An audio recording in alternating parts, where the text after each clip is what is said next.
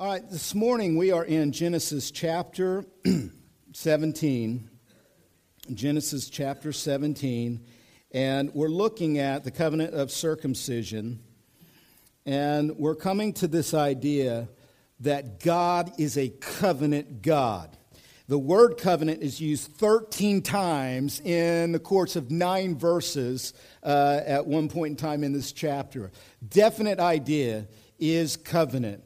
And what you and I are to learn as human beings is that the Creator God of this world is a covenant God. And that's very important because in our society and in our culture, we've lost the concept of covenant. In fact, for most of us, we don't even know what covenant feels like. We don't know what covenant uh, is. We don't know uh, uh, uh its understanding or basic premise. When God uses covenant, what he's talking about is an unyielding, unstoppable, unconditional love in relationship, a commitment that is unbreakable. Covenant God, and when God comes in a covenant with a human being, it means that he has established something that can never be taken away. If you are in covenant relationship with God, then you have a relationship that can never be broken. Okay? But not only is the idea that God is a covenant God, but He calls us to be covenant people, to have relationships that reflect covenant, the idea of an unbreakable, unyielding love and relationship, a commitment, a loyalty that is not easily broken. In our culture, we live not in a covenant culture, but in a consumer culture Relationships are not based on loyalty or commitments to unbreakable bonds. Relationships and love is based on conditions, on results. Ultimately, a relationship is centered around what can you give me? What have you done for me lately?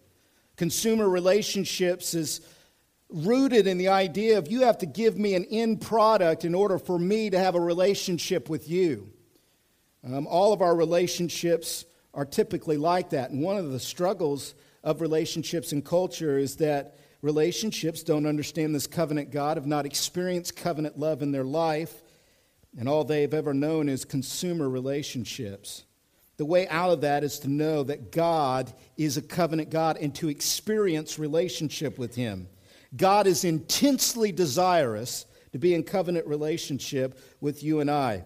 Listen to the prophet Jeremiah chapter 32 verses 40 and 41, God says, I will make with them an everlasting covenant, that I will not turn away from doing good to them. I will put the fear of me in their hearts, that they may not turn from me. And I will rejoice in doing them good. I will plant them in this land in faithfulness with all of my heart and all of my soul. There's the idea that God is this intensely zealous, passionate, covenant making God. He doesn't just establish covenant relationship with human beings, He does it with all of His heart and all of His soul. He does it with the very zeal of His being and His experience. When, we're, when we come to Genesis 17, we are, we are invited to experience covenant relationship with God. We are literally invited from this ancient text, all of us here, all as human beings, we're invited to come into a covenant relationship with God, to experience it. Look at Genesis 17 and verse 7 is the key verse for me. God says to Abraham, I will establish my covenant between me and you and your offspring after you throughout their generations for an everlasting covenant to be God to you and to your offspring after you. In other words, he's saying, Abraham, I'm not just establishing this covenant with you, but for everybody in whom you're going to mediate my blessing to all humanity who is going to believe in what I'm going to give to the world through you. That means, according to Romans chapter 4, in the New Testament, that anybody who is a believer in Jesus Christ is related to Abraham and is, in, in is experiencing covenant relationship with God we are invited in this chapter to experience covenant relationship with God. And how would our life look differently? What would change in our life if we experience covenant love from God? How would our life change if we experience a God who bases relationship with us not on what we produce, but on what he establishes? How, what, what would be the new orientations of our life if we experience this passionate, all heart and soul God in covenant relationship? You and I are invited to experience covenant relationship with God. And there's a few ways that this text helps us to experience covenant relationship with God. Number one, we must experience the promise. And the promise is when God says, I will be their God. Look at 17 and let's start in verse 1.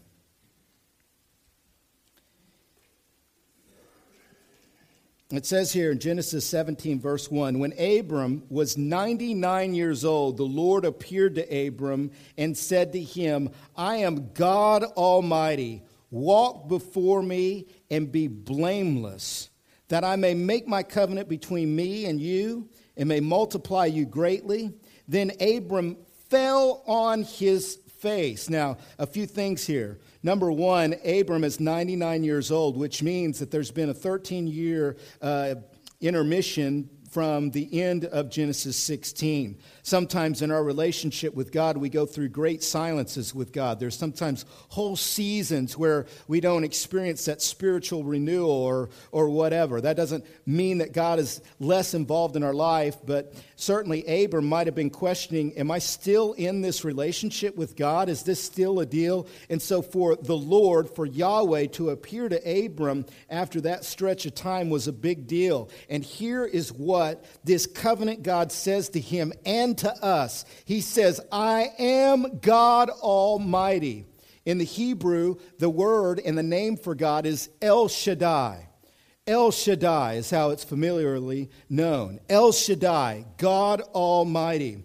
It stands for the power of God, the strength of God. There's a big debate. Some people, some like linguists are like, no, no, no, no. Shaddai means like mountain. So it's like God is a mountain. And others like, no, no, no, no. It means like power or might. And then there's other uh, linguists who are like, no, no, no. It like means sufficiency. Either way, it doesn't matter. What everybody agrees about is that it's referring to the power of God, to the mightiness of God, but in particular to the mightiness in God uh, creatively directed towards the weakness of human beings. He's El Shaddai, the mighty God for the weak, the, the mighty God for the incapable, the mighty God for the inadequate. That's the idea behind the name El Shaddai.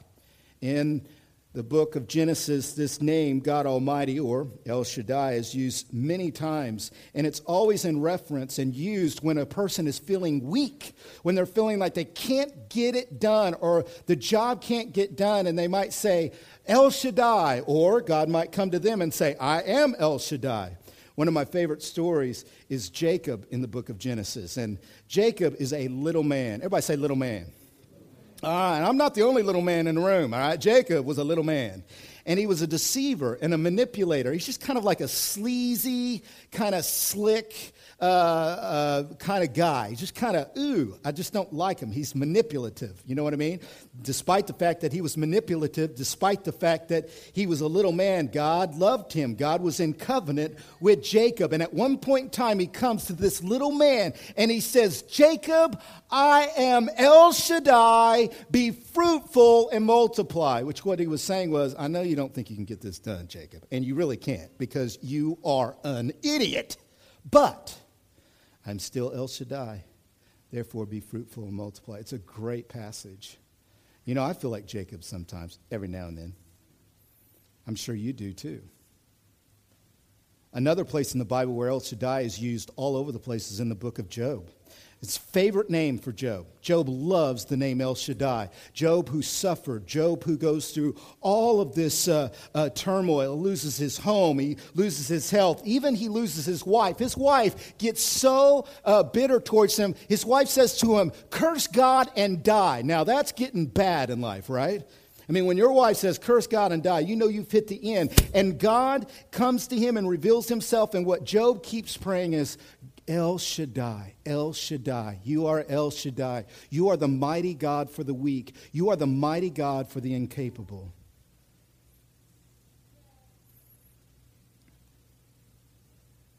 I love the story of the Virgin Mary in Luke chapter 1. And Gabriel reveals that God can do the impossible. God says to her, You're going to bear a son, conceive and bear a son, and he's the eternal Son of God. And she's like, How is this possible? And he says, All things are possible with God. And you remember Mary, he, she sings that Advent hymn, and one of her lines is, The one who is mighty has done great things for me. And I have no doubt that if that Greek were translated into Hebrew, that the name she would be using there is El Shaddai. God is the strong one for the incapable.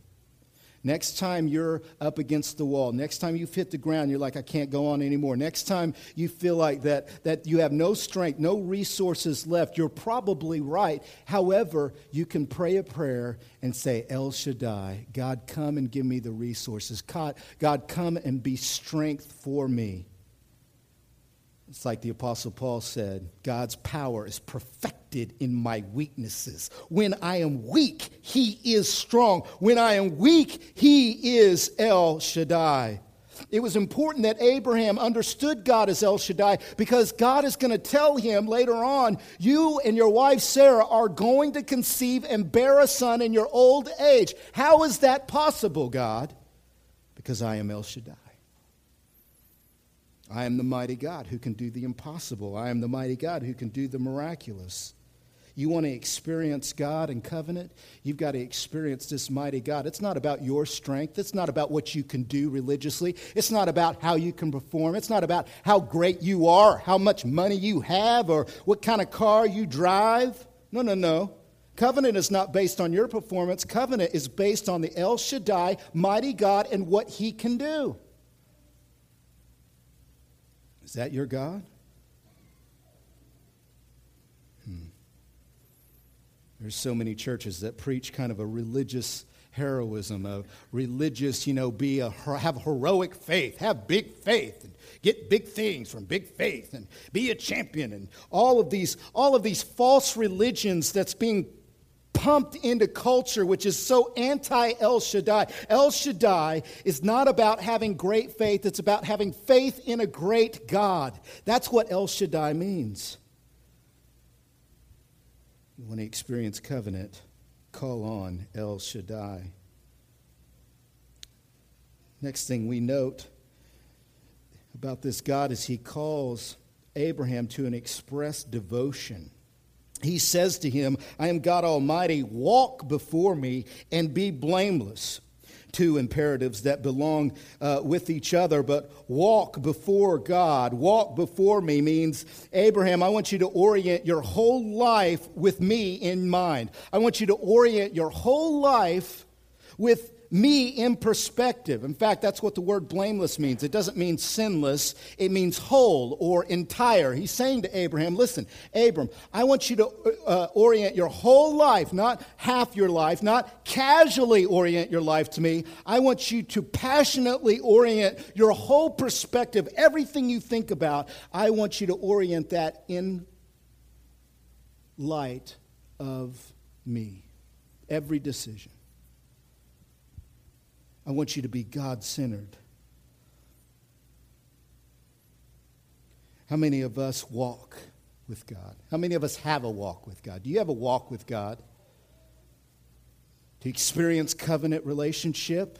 To experience this God in relationship means to orient our whole life before Him, not to have a lukewarm faith or a casual kind of cool daddy American kind of Christianity, but like an intense, everything I consider, I consider through the eyes, through the truth, through the holiness, through the reality of God. I have a walk with God. Life changes when you orient your life to people. Your decisions change. I, I mean, I orient part of my life to the fact that I have wife and four daughters. If I didn't have a wife and four daughters, let me tell you something. I wouldn't have t- tucked in my shirt today. I wouldn't have shaved for like months. I would drink 24 Coca Cola Classics today as opposed to 12. Right? I wouldn't get up. I would watch football and baseball all the time, not just most of the time now. Having a wife that I love and four girls that are dependent upon me changes some of the decisions I make. I don't stay up as late as I used to. I used to be a late night joy, let me tell you. Imagine, though, if we oriented our life based on a relationship with God. How would your life look differently if he was the sinner? How would your life and your decisions and how you go about things, how would that change? How would your marriage change or your singleness change or your, or your parenting change or, or your money? How would that change if, if your whole life was oriented in a walk with God? The promise is, I will be your God, but the call to express devotion, rooted in grace and forgiveness, no doubt, but still the call of every covenant person with God is, I want you to orient your whole life to me. I love verse 3, though. God says, I want you to walk before me, and I want you to be blameless. And look at Abram's response, verse 3. Then Abram fell on his face. Love that. Walk before me, Abram. Abram's like, poof, right? Like he's snorting sand the moment God says, Walk with me. I love, love, love that because listen, you're like, man, I can't walk with God. I can't orient my whole life to Him and to be blameless and entire and complete and not casual, not lukewarm, and to get really serious and central and have a real God centered perspective. How am I going to do that? And Abram shows you the way. When was the last time you went before God? When was the last time you snorted some sand to get before Him because you said, There's no way I can do this without your resources? The soil of walking with God is the ground you put your face on before God in utter subjection and surrender before God. That is the secret to inheriting resources to walk with God. Of course, we can't walk with God. Of course, we can't be blameless. Of course, we can't be like Mr. Spiritual. God is always El Shaddai to me. The only way to do it is to get down on our knees and to say to God in all sincerity, I am worse than I thought, but you are more powerful than I could ever imagine. And the only way I get this done is if you do it in me and through me. That's covenant relationship. Abram fell on his face. God said to him, verse 4 Behold, my covenant is with you, and you shall be the father of a multitude of nations. No longer shall your name be called Abram, but your name shall be Abraham. For I have made you the father of a multitude of nations. I really love this. It's the name change. First of all, we don't have to call him Abram anymore. We can finally call him Abraham, which I must say is a relief because it's been very difficult not to call him Abraham up to this point. But this name change is significant. The, the name Abram, it really means exalted father, okay? And a lot of scholars, almost every scholar I read on kind of the etymology of that name, uh, Abram, exalted father, is saying that he was named after his own daddy. And we remember his daddy was Terah back in Genesis 11, all a long time ago, right? His dysfunctional daddy, he was named after and was a reminder of his ancestry and his descendants, right? And what God does is interesting. He changes his name that refers to his daddy and he changes it to Abraham, which literally means a father of multitude, all right? And that's a great name change because it changes Abram's perspective from himself and his own ancestry. He doesn't have to get online anymore and go to ancestors.com and be all concerned about that and about the family tree and about the family heirlooms and about the family this and the family that. My family's so important and my family's so cool. You know what I'm saying? It's like it's not about that anymore. What it's about now is his own family, a vision of a family that is God born connected to Him spiritually. He is now the Father of a multitude of people. And if you are a believer in Jesus Christ today, if you are a Christian, Galatians 3, Romans 4 says you are a part of Abraham's family. You are a fulfillment of the vision that's given to him in his very name. His very name is reminding him you're no longer about what your family was about, you're now about this mission to the world that I have. You are the Father of multitudes. Hmm. It was a little awkward for him to have this name change, as it always is when God first comes into our life and gives us new names and new identity and a new perspective and new things to represent. Here's this 99 year old man who has a barren woman, wife. He goes to work, you know, and no doubt he's going with his little, he's got his cane, you know what I mean? He's old. Abraham's old. He's going to work his cane, and, and his buddies come up to him by the water cooler and say, Hey, Abram, what's going on? And he's like, Can't call me Abram anymore. And they're like, Why can't we call you Abram anymore? And he's like, Well, because God is now saying that my name is Abraham, which means father of multitudes. And they're like, Are you serious? Like you're 99 years old and your wife has never had a, a baby. But you see, it's all by faith. Our names change when we, when we become a Christian. We become called a Christian, which means little Christ ones. We become identified with the King of Kings and the Lord of Lords. And think of all that we inherit by faith in Christ. We are sons and daughters of God. We are co heirs with Christ. We are going to glory with God. We are going to judge the nations in the millennial kingdom. We are sons and daughters of God. The world says, oh, who do you think you are? You think you know the only way to God. You think you're the only one. You think that you're so special that you have to call yourself, you know, belonging to God and set apart. Man, we didn't set ourselves apart. God set us apart in grace, just like He did Abraham.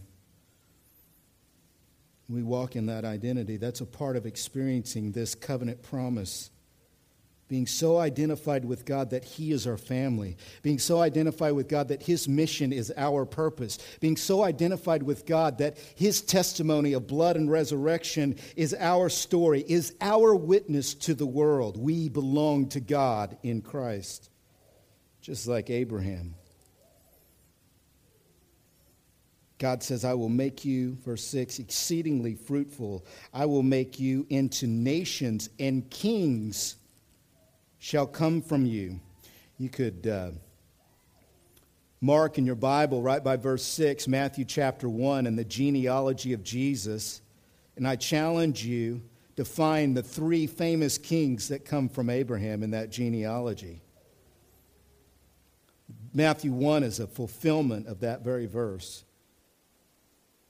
17, verse 7. And I will establish my covenant between me and you and your offspring after you throughout their generations for an everlasting covenant to be God to you and to your offspring after you. And I will give you and to your offspring after you the land of your sojournings, all the land of Canaan, for an everlasting possession. I will be their God. Now, of course, some people get real focused on the land. Oh, it's all about the land. It's, oh, that's what's the important thing. And we got to we gotta establish and build our whole theology on the land. No, no, no. That's not the point. The point of the covenant isn't the land. The point of the covenant is the last phrase in verse 8 I will be their God.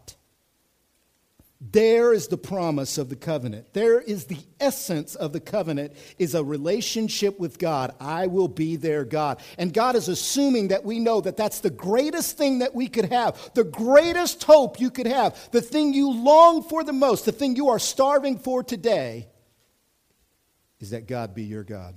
Did you know that?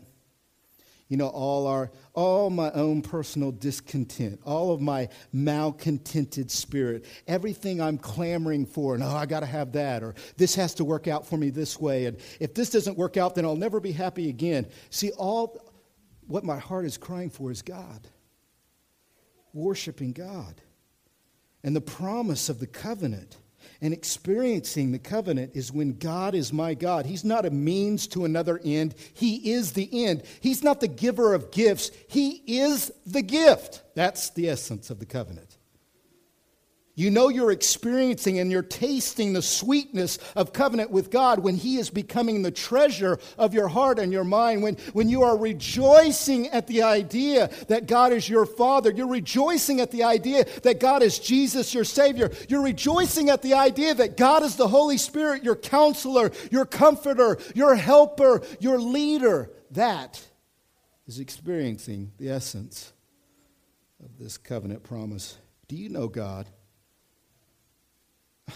I'm not asking you if you've been to church before. I'm not even asking you if your parents or your grandparents believe in God. Do you know God and have a relationship with Him? Would you define that relationship as a covenant relationship? Do you have a walk with God? You're invited to have a walk with God today. But not only do, must we experience the promise of the covenant, I will be their God, the second thing you need to experience covenant is you need to experience the sign of the covenant, which is you must be circumcised. Now, this should be interesting. Genesis chapter 17 and verse 9. Let me read through it. It says, And God said to Abraham, As for you, you shall keep my covenant you and your offspring after you throughout their generations. This is my covenant which you shall keep between me and you and your offspring after you. Every male among you shall be circumcised. You shall be circumcised in the flesh of your foreskins.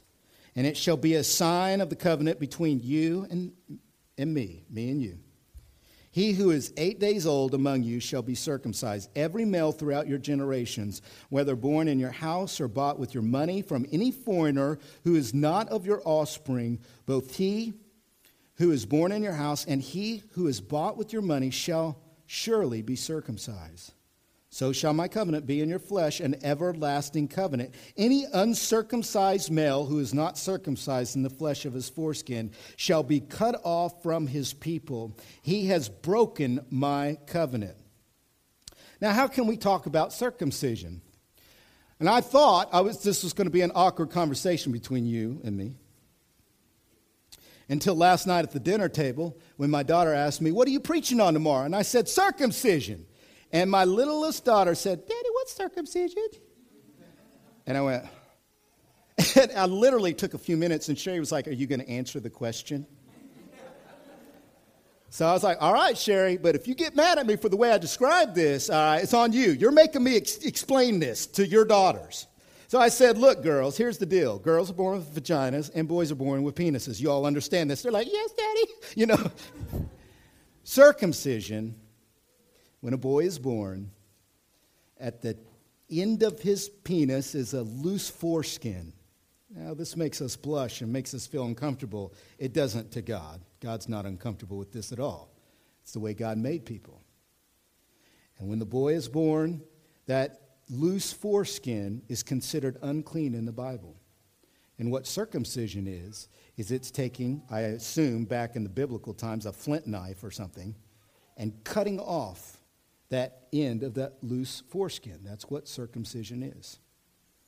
Obviously, this is a painful procedure. God is saying about this outward form of circumcision, this what I'm calling physical circumcision, God is saying it was absolutely necessary to belong to the community for every male to be circumcised, both the babies and the grown men. Abraham was a 99 year old man who had to go through the process and the pain of circumcision. It's okay, say ouch.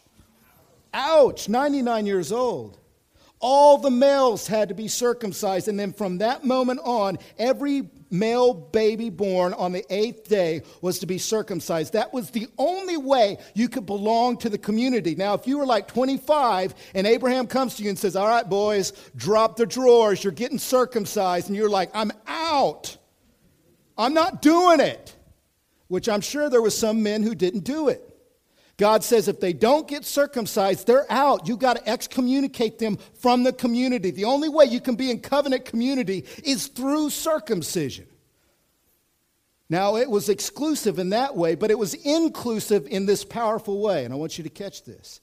Anybody could belong to God whether you were a foreigner, whether you were poor, whether you were a slave. You didn't have to be high up. You didn't have to be important. You didn't have to be ethnically Hebrew. If you were a male and you were willing to go through the process of circumcision, you could belong to God's co- covenant community. Outward physical circumcision for this community was absolutely necessary to belong physically to the community of God. But obviously, from the very beginning, outward physical circumcision was not the ultimate point. In fact, it calls it a sign.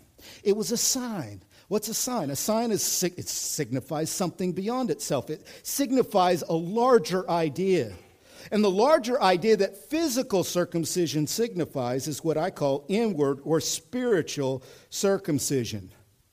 The point is, is that just as a male is to circumcise the loose foreskin in his life, all people belonging to God are to cut out of their hearts and their minds any kind of loose ends of sin or rebellion towards God. Physical circumcision is a great graphic picture from God, and I love how God is graphic. God is always graphic because he wants us to know how serious this is. God is saying you are to spiritually circumcise your hearts. In fact, Moses himself points to this very idea. Moses is a great preacher. Moses was a great pastor for that community. Deuteronomy chapter 10, verses 15 and 17. Let's let Moses pastor us as God's people. He says, Yet the Lord set his heart and love on your fathers and chose their offspring after them you above all peoples as you are to this day. Circumcise, therefore, the foreskin of your heart and be no longer stubborn. For the Lord your God is the God of gods and the Lord of lords, the great, the mighty. The El Shaddai, the mighty and the awesome God who is not partial and takes no bribe. Moses is telling his church, stop being stubborn. Just like you've been outwardly circumcised, it's time for all y'all to cut out of your hearts things that are anti God and rebellion to God. You are to set your heart apart for God. You belong to God. Act like it. You are identified with the God of gods and the Lord of lords. You are identified with El Shaddai and covenant. Act like it. That's what Moses is saying. Shouldn't we say the same thing? You want to experience covenant. I want to experience covenant relationship with God. It's time for us to cut out some things out of our life. There's loose ends that are distracting us from God. There's sin and defilement that we got to cut out. All those loose ends in your life, all those loose ends that are distracting you from God. Why would you hold on to those anymore? Isn't this passage inviting us to creatively and imaginatively think about our life in, in these terms and to ask God for the wisdom. What do I need to cut out of my life, out of my heart? There's parts in this in the Old Testament, I love it. There's parts where Jeremiah, like Jeremiah chapter 4, verse 4, he says the same thing. At one point in time in the book of Jeremiah, Jeremiah's like, circumcise your ears and listen to what God is saying to you. You see, there's a spiritual inward circumcision that God is calling us to. And that's what outward physical circumcision points to. But there's a third way to understand circumcision. And that's what I call the upward or gospel circumcision. If you want to belong to God in covenant community, what makes it all possible is gospel circumcision. And ultimately, the, the, the covenant of circumcision given to Abraham is a picture and a prophecy of Jesus and his death on the cross. Look at Colossians chapter 2, verse 11, and let's look at this really carefully. Because here's the whole point, man. I mean, this is the, this is the money ball right here. It says Colossians 2:11 Paul is talking in the New Testament to a New Testament church and he's saying in him that's Jesus also you were circumcised with a circumcision made without hands. Now there's your inward spiritual circumcision, right? By putting off the body of the flesh. Flesh is uh, human orientation that's in rebellion against God right? So that's, again, it's a spiritual term, flesh. It's, it's talking about that orientation and disposition that we all have where we're in rebellion against God. And what he's saying is you got to put off or circumcise that part of your life. And now watch what he says. He says in the last phrase, by the circumcision of Christ. Profoundly, what Paul is saying is he's saying If you want the resources to cut out inwardly and spiritually the sin that you need to do, like take a spiritual flint knife and cut out sin in your life, the way that that's made possible is by, everybody say by. All right, that's an instrumental preposition, by or through or because of by or through the circumcision of Christ. And we ask ourselves, what does that mean? What does, what does that phrase mean, the circumcision of Christ? What he's referring to is that when Jesus went to the cross, he absorbed our sin. He took all of our uncleanness all the horribleness of our life and the horribleness of your disposition, of your back against God. He absorbed that on the cross. And when Jesus died, he was cut off from God. He literally said, My God, my God, why have you forsaken me? And in a graphic way, Paul is saying, graphically, Jesus became the loose foreskin of uncleanness. Jesus became sin in our place. Jesus died for our sins. The point is this you cannot belong to the covenant community or have covenant relationship with God unless you believe that Jesus died for your sins. That is the only way you can belong to God. And the only way you can even have the resources necessary to get rid of sin in your life is by the death of Jesus Christ. That gives us access to resources. The Spirit, the Word of God, His community, His church, His power is available by faith in the death of Jesus in our place and in His resurrection. If you want to experience the sign of circumcision, you have to believe in Jesus. Do you believe in Jesus Christ? Have you placed your faith in Christ? That is the only way that your sin is taken away from you. That's the only way that you are cut off. My circumcision is the death of Jesus Christ. Now, there are people who believe and trust in other circumcisions, the circumcision of their own religion, or the circumcision of their own secular spirituality, or the circumcision of their own pleasure or the circumcision. They're trying to set themselves apart by so many different other ways. They're trying to make atonement for their lives in so many different ways. But the only way to make atonement and the only way to be reconciled to God and the only way to belong to the community of God is through the gospel of Jesus Christ. And any human being who does not hear that message, does not believe that message, they will not be with God in eternity, in heaven. Forever and ever, they will be cast away, excommunicated from the kingdom into hell and forever judgment. You have to be circumcised with the circumcision of Jesus Christ.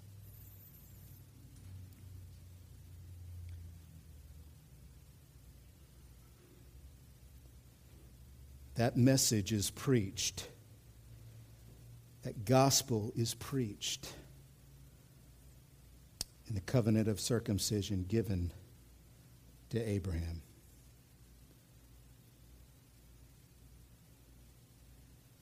To experience covenant relationship with God, you got to experience the relation, the promise, which is that God will be our God, the sign, which is the circumcision, ultimately of Christ, and finally, to experience covenant relationship with God, you've got to experience the miracle of covenant.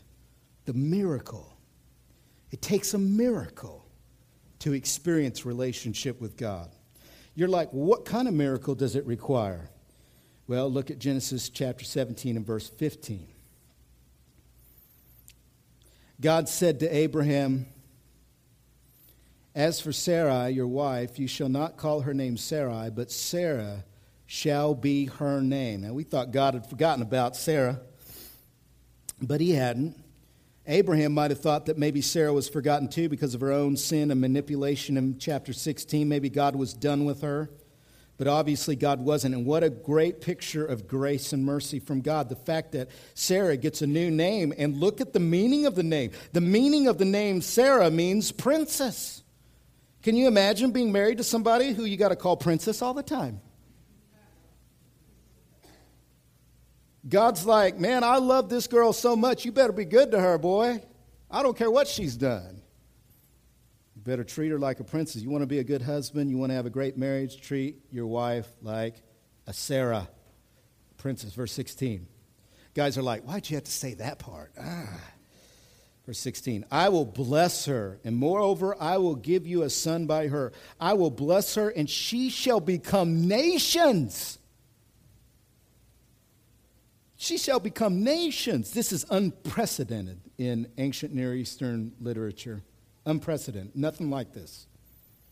Kings of peoples shall come from her. One of those kings would be Jesus. Then Abraham fell on his face and laughed and said to himself, Shall a, ch- shall, shall a child be born to a woman who is a 100 years old? Shall Sarah, who is 90 years old, bear a child? It's a legitimate experience with God when, when God tells Abraham that's so incredible that he laughs, like, Who? Us? Me? Her? Are you kidding? This is impossible. If you've never had that kind of moment with God where you're like, I, I don't think, I think you got the wrong person. Have you ever had that moment? Have you ever had that moment like, God, I think you got the wrong person? I know, I, I, get that moment every Saturday night before I go to sleep, before I come here to preach. Like, I think you got the wrong dude. Have you ever had the moment when God says, I want to be in your life, I want to be a part of what you're doing, and you're like, I think you got the wrong person? if you've never had that humbling moment of almost ridiculous laughter, then I don't know if you've ever met God. If your whole perspective is like, well, of course God likes me, dude, you, you haven't met God. If your whole deal is like serious, like, of course, seriously, of course it's me, you haven't met God. But if your reaction is, it can't be me, this is impossible, then you're close, man. You're right there. Abram said to God, Oh, that Ishmael might live before you. Of course, he loves Ishmael, loves him, but he's not the chosen kid. And God said, No, but Sarah, your wife, shall bear a son, and you shall call his name Isaac, which means he laughs. So God's like, Oh, you're laughing, are you? Watch this. Now you're going to call your son laughter.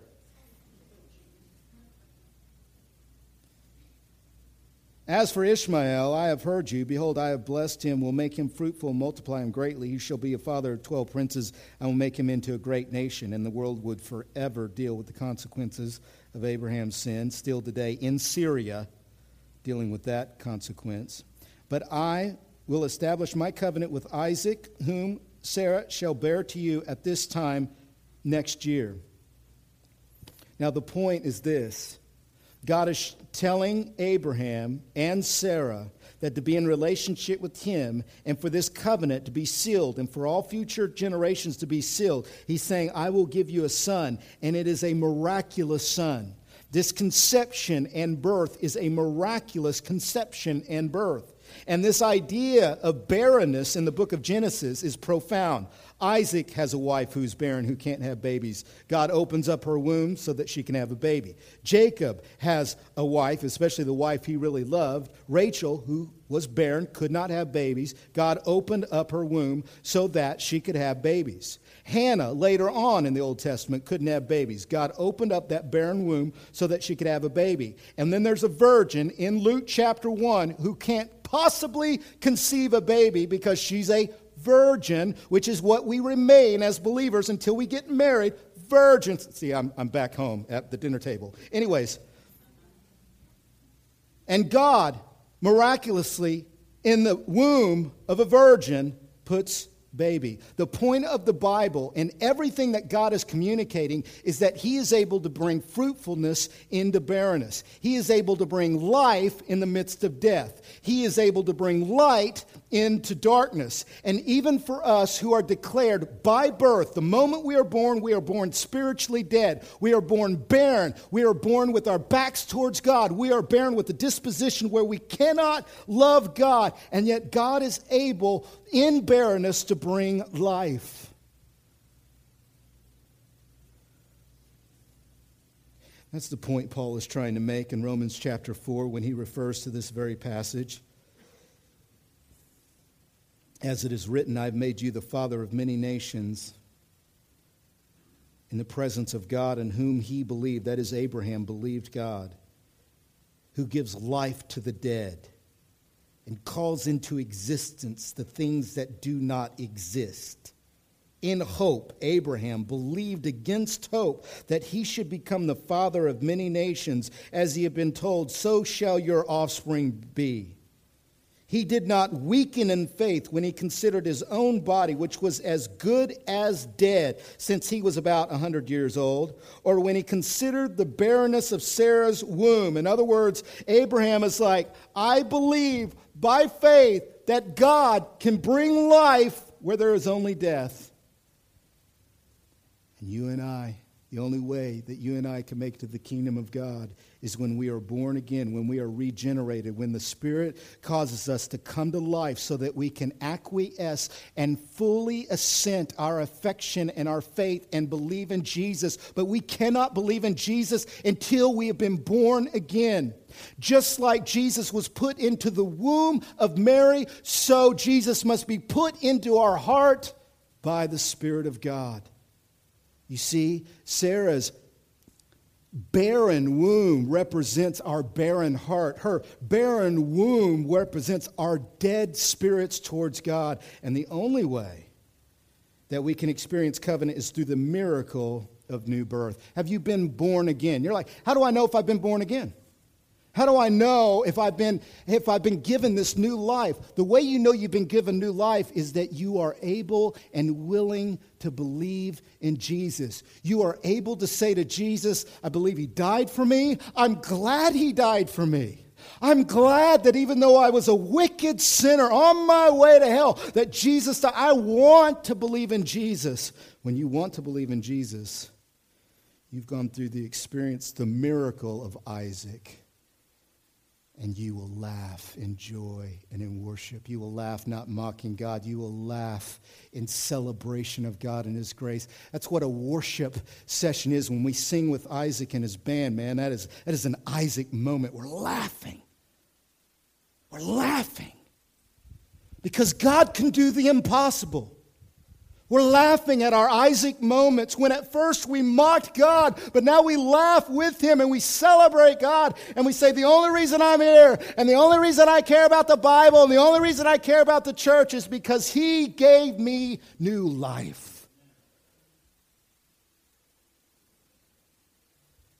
Like, I don't want to laugh with God. I don't want to celebrate God. I could care less. Well, then you haven't been born again. And let me call on you through the preaching of my word, be born again. Through the preaching of my word, receive new life that only God can give, and you can't receive unless He gives it. Is He giving it to you now? Are you ready to stop laughing and mocking God's truth? Are you ready to stop laughing and disbelieving God and join in the laughter that celebrates God?